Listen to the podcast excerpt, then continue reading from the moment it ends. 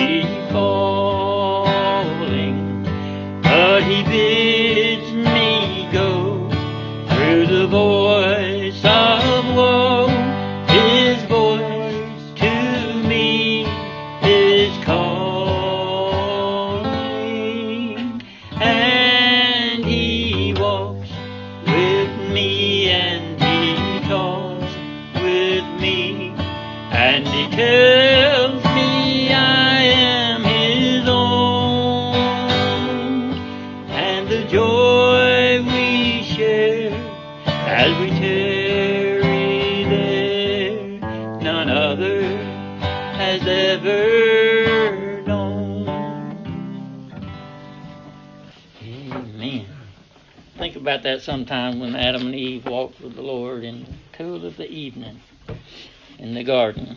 What a wonderful time that was, and a wonderful time it is and will be for us.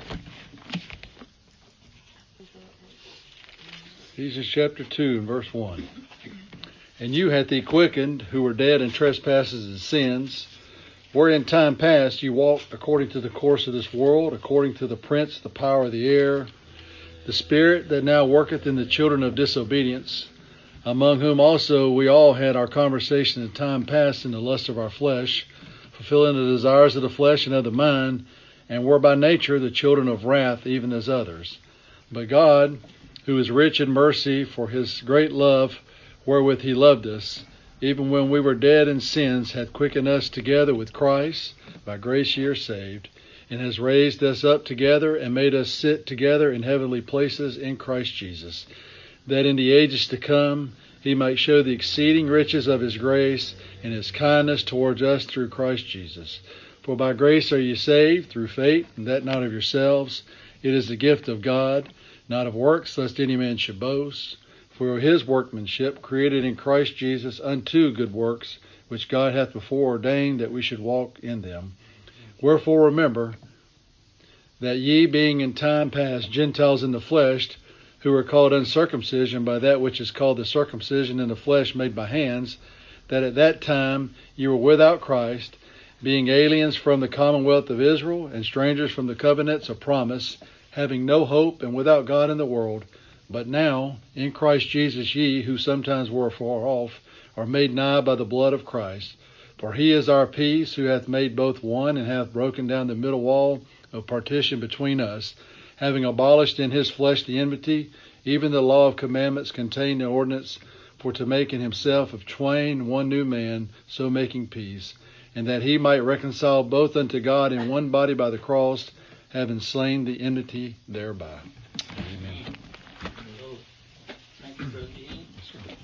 Well, return with me this morning to the eighth chapter of Romans. This will be our home base scripture, if you will.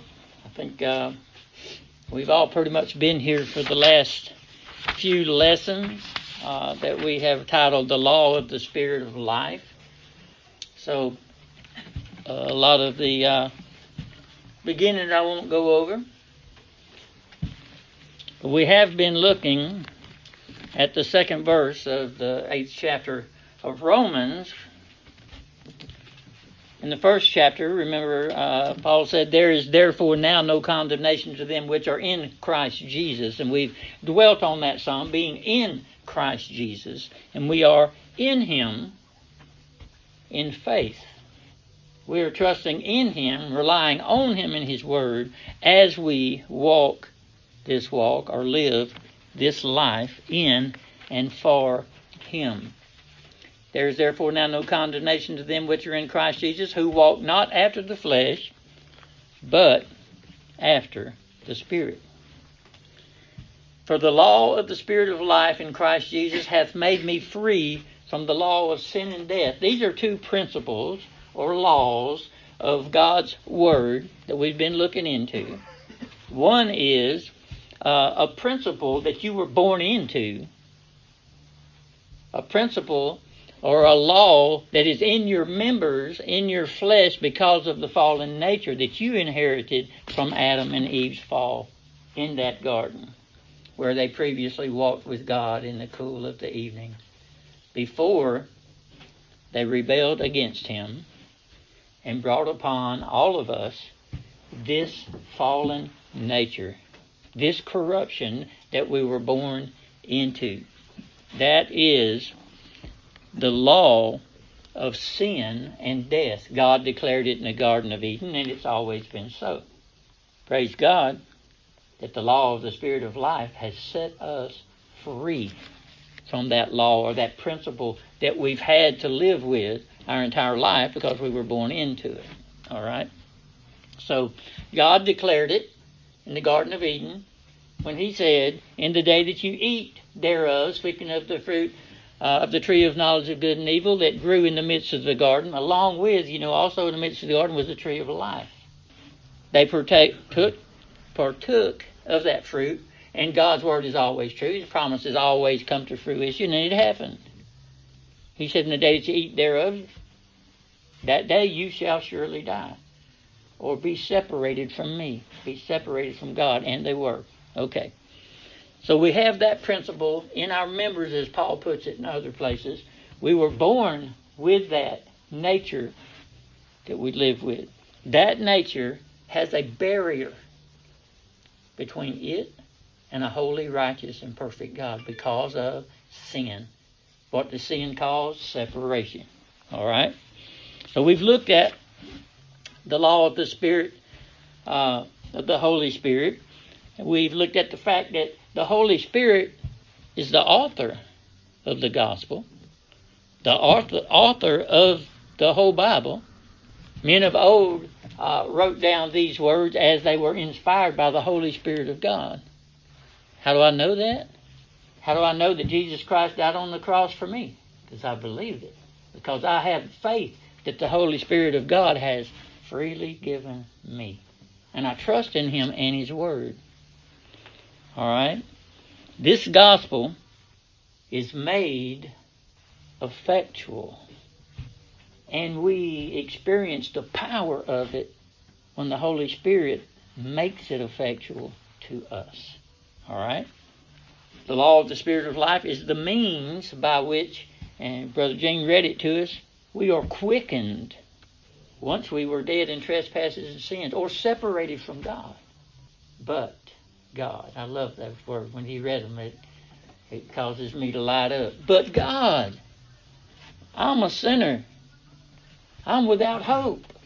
But God, loved me anyway. Wow. What a Savior. He loved me anyway.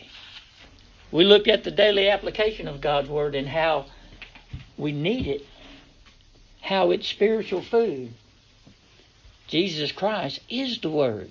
We're told that He is the Word. When we partake of His Word, we're partaking of Him. He Himself proclaimed, I am the true manna. Yes, that manna in the desert that um, and Moses didn't give it to you, my Father gave it to you. But it represented me. It represented Jesus Christ. He is the true manna. As we partake of His Word, we're partaking of Him. The daily application of God's Word is it's applied to us as we read it in our need. Let me say that again in a better way. The Spirit of God applies His Word to us as we partake of it or read it in our need or with our need in mind, with our worries uh, in mind, our anxieties in mind, our fears, our doubts. When we read this book, the Spirit of God applies it to us. He spiritually nourishes that spiritual side that we gained when we were quickened, who were once dead in trespasses and sins, or made alive. And we know that that's what that means. It means to be made alive. Or we weak, take your weakness to the Word of God in faith. Faith in Jesus Christ to deliver what you need. He knows already. He knows what you need before you come to Him in prayer and study. But that's where the strength resides, you see, in prayer and partaking of the Word of God. All right. We're going to keep moving. We looked a little bit at the law of confession. You still have this fallen nature within you, though you have a new nature now, a new nature from the Spirit of God, and because the Spirit of God is actually within you, and we're going to look at that a little more later, and how important it is that we confess our sins to the Lord. You see, if we hide them, then we're acting like we don't have any sin and we make God a liar. Because all have sinned and fallen short. Starting with me, all. All are in need of Him. All through the Old Testament, confession. They had to come to the high priest. But praise God, now the Lord, by becoming our high priest, and sacrificing himself on the cross of Calvary has done away for the need of a human priest. We have him now, and we have direct access to him because of the price he paid and satisfied the God, God the Father on our behalf with. God's Word is powerful. It's powerful when we read it when we study it, when we meditate on it. It's powerful when we speak it. It's powerful. God, the Holy Spirit, makes it alive. He did that when He saved you. He made the Word alive to you. It was no longer just black words on white pages. It come to life, and you experience that by feeding on it and being strengthened and drawn closer to the Lord. All right. I'm going to read on down. Verse 3 For what the law could not do, in that it was weak through the flesh. In other words, not one human could keep the law. Only one, I should say. Only one human could keep the law, and that was Jesus Christ. Amen. It was weak through the flesh, but he didn't inherit that nature. And he lived his 33 and a half years with no sin. For what the law could not do, in that it was weak through the flesh, God sent in his own Son in the likeness of sinful flesh, but white out the sinful there, because he wasn't. What did he do? He came for sin and he condemned sin in the flesh. You see, he has accomplished what none of us could do for ourselves that the righteousness of the law might be fulfilled in us How is the righteousness of the law fulfilled in us if we can't keep it? Because we're standing on the rock of our salvation, you see. He kept it for us. Again, I say, what a Savior. That the righteousness of the law, verse 4, Romans chapter 8, might be fulfilled in us who walk not after the flesh, but after the Spirit. For they that are after the flesh do mind the things of the flesh. But they that are after the Spirit, the things of the Spirit.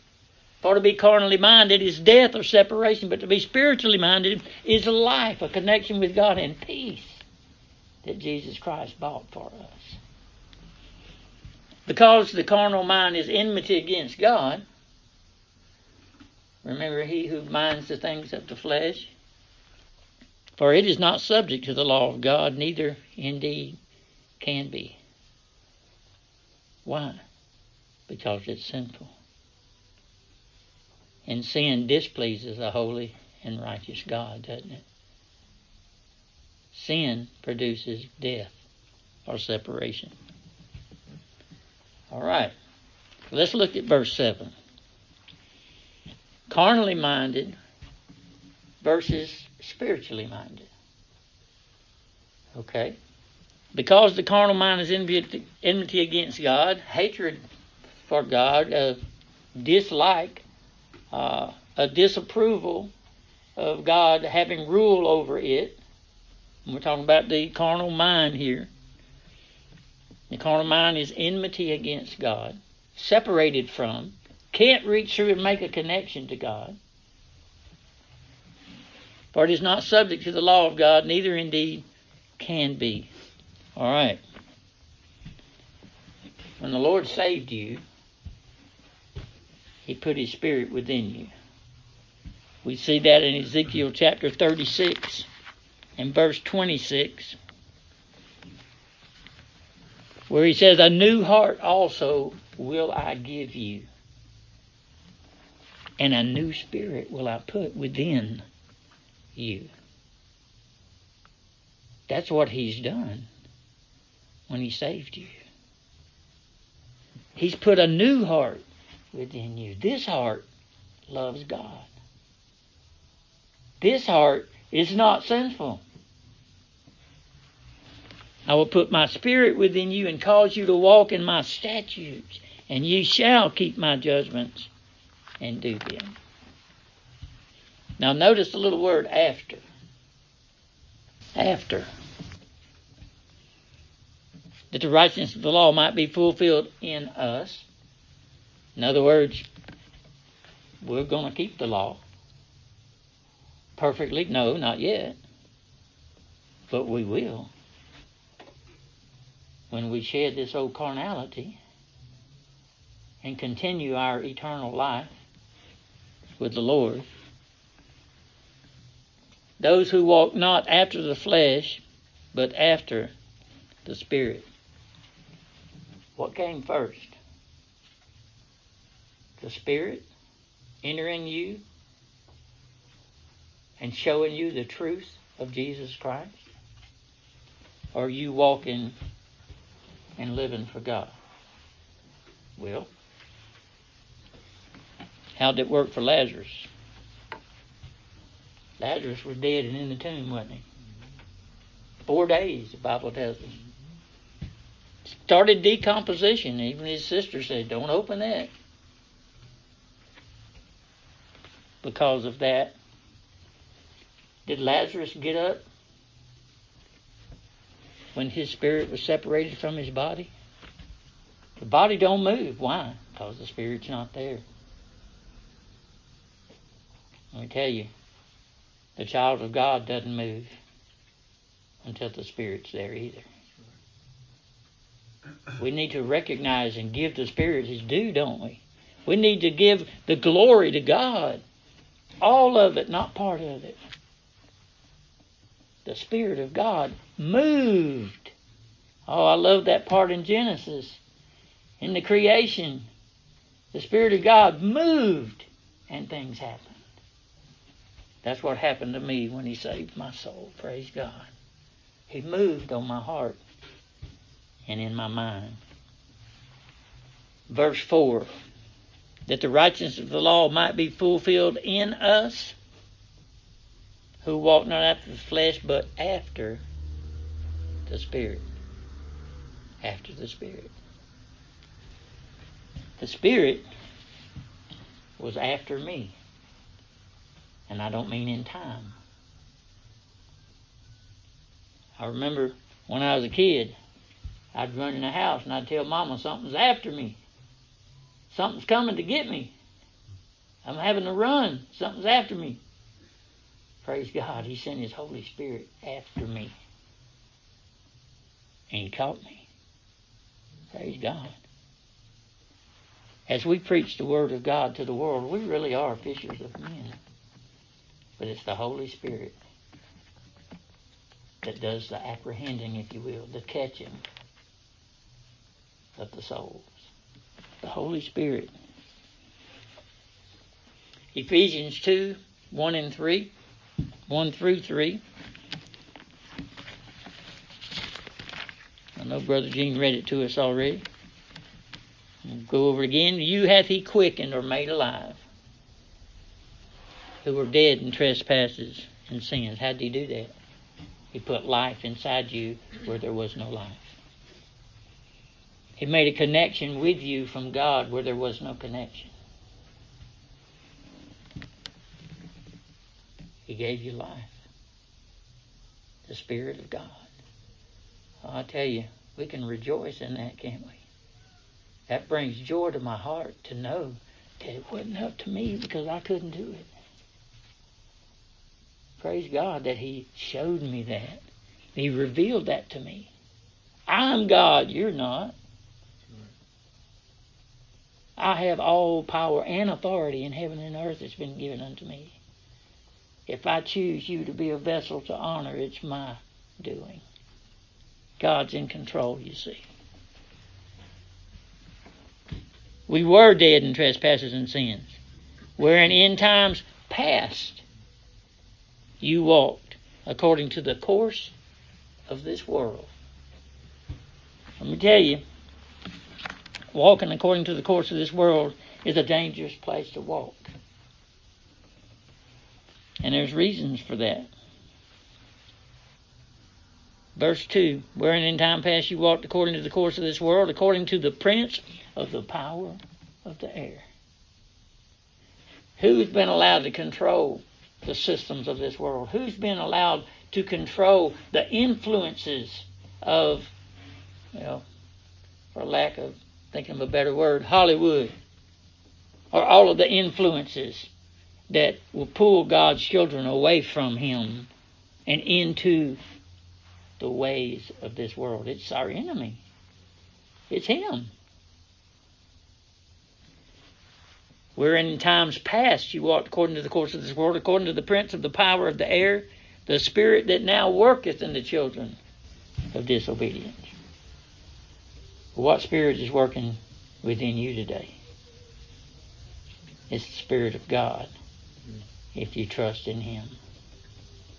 And if you know that He hung on the cross for you personally, He had you in mind. Verse 3 says, Among whom also we all had our conversation or our ways of being or our walk, our daily walk, in the lust of our flesh and fulfilling the desires of the flesh and of the carnal mind. And were by nature the children of wrath, even as others. But God. But God intervened. But God stood between. The Son of God stood between his children that he loved before the foundation of the world and the holy, righteous, perfect judgment of God the Father. And he took our place. What a Savior. In times past you walked or lived according to the course of this world. What's wrong with the way of the world? Well, to begin with, it's led by the prince of the power of the air, or Satan himself. the law of sin and death. He was a part of that. He was a part of that. He tempted Eve to partake of the fruit. He twisted God's word. It's the same enemy. He hasn't changed. He'll twist God's word today. And in your carnal mind, tempt you to think, did God really say that? That's kind of harsh. I, a good God, he, he wouldn't be harsh like that. But you see, that's a falsehood designed to tempt you into disobeying God. Now turn with me to Hebrews, and I'll close here in Hebrews. Also, chapter 8, Hebrews chapter 8. Just breaking into my new Bible that I love. Verse 4. Hebrews chapter 8 and verse 4. For if he were on earth, he should not be a priest, seeing that there are priests that offer gifts according to the law, who serve unto the example and shadow of heavenly things. And we already pointed that out, right? Those priests are no longer needed because Jesus Christ has become our high priest. As Moses was admonished of God when he was about to make the tabernacle, For see, saith he, that thou make all things according to the pattern showed thee in the mount. We have a pattern, don't we? We do. We have a description of a way of life that we live in this book. But now, verse 6, hath he obtained a more excellent ministry, by how much also he is the mediator of a better covenant, a new covenant, which was established upon better promises. For if that first covenant had been faultless, then should no place have been sought for the second. But it wasn't faultless. Why was it not faultless? Because it was weak through the flesh. Remember, we talked about the law being weak through the flesh. No one could keep it. Verse 8 For finding fault with them, he said, Behold, the days come, saith the Lord, when I will make a new covenant with the house of Israel and with the house of Judah. Not according to the covenant that I made with their fathers in the day when I took them by the hand to lead them out of the land of Egypt, because they continued not in my covenant, and I regarded them not, saith the Lord. And verse 10 says, For this is the covenant that I will make with the house of Israel after those days, saith the Lord. I will put my laws in their mind and write them in their hearts. And I will be to them a God, and they shall be to me a people. Praise God, who freely gives us life. And that is life eternal. He provides everything that we need, doesn't he? He absolutely does. The law of the Spirit of life, praise God, has set me free from that law of sin and death. Thank you, Lord Jesus.